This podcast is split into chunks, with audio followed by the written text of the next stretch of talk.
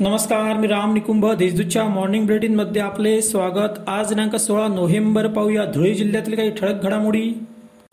खानदेश कुलस्वामी एकरादेवी मंदिरात पाडव्यानिमित्त दीपोत्सव साजरा करण्यात येणार आहे. यावेळी एकवीसशे पंत्या प्रज्वलित करण्यात येतील. दीपोत्सवानिमित्त एकविरा देवीला सगळे अभिषेक करून सिंदूर लेपन करण्यात येईल. त्यानंतर पूजापाठ होईल. कार्यक्रमाला भाविकांनी उपस्थित राहावे असे आवाहन मंदिराचे मुख्य विश्वस्त सोमनाथ गुरव यांनी केले आहे.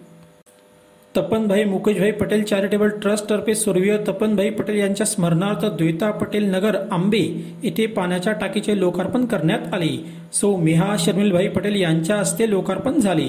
यावेळी आमदार काशीराम पावरा उपनगराध्यक्ष भूपेशभाई पटेल हे उपस्थित होते. जिल्ह्यात कोरोना रुग्णांची संख्या घट झाली असली तरी पुन्हा रुग्णसंख्या वाढू शकते. मात्र तरीही अनेक जण मास्क न वापरता बिनधास्तपणे बाजारपेठेत फिरताना दिसून येत आहेत.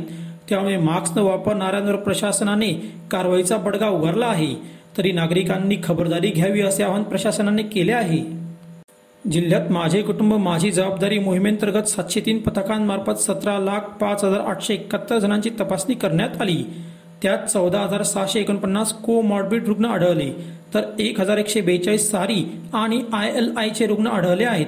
यापैकी लक्षणे असलेल्या रुग्णांची स्वॅब तपासणीनंतर एकावन्न कोरोना बाधित रुग्ण आढळले. त्यांच्यावर तत्काळ उपचार करण्यात आले.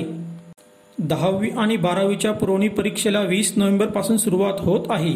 एका वर्गात एका वेळेस पंचवीस विद्यार्थ्यांची आसन व्यवस्था करण्यात येते. मात्र यंदा कोरोनामुळे एका वर्गात केवळ बारा विद्यार्थ्यांची बैठक व्यवस्था करण्यात येणार आहे. आता पाहूया कोरोनाची बातमी. जिल्ह्यात गेल्या महिन्याभरापासून कोरोना रुग्णसंख्येत घट झाली आहे. रविवारी दिवसभरात केवळ सात रुग्ण आढळून आले. एकूण रुग्णसंख्या तेरा हजार सातशे पाच इतकी झाली आहे. त्यापैकी तब्बल तेरा हजार एकशे सहा रुग्ण कोरोनामुक्त झाले आहेत. अशा होत्या आजच्या ठळक घडामोडी सविस्तर बातम्यांसाठी वाचत राहा दैनिक देशदूत व ताज्या बातम्यांसाठी भेट that W W W dot Deshdoot dot com या संकेतस्थळाला. धन्यवाद.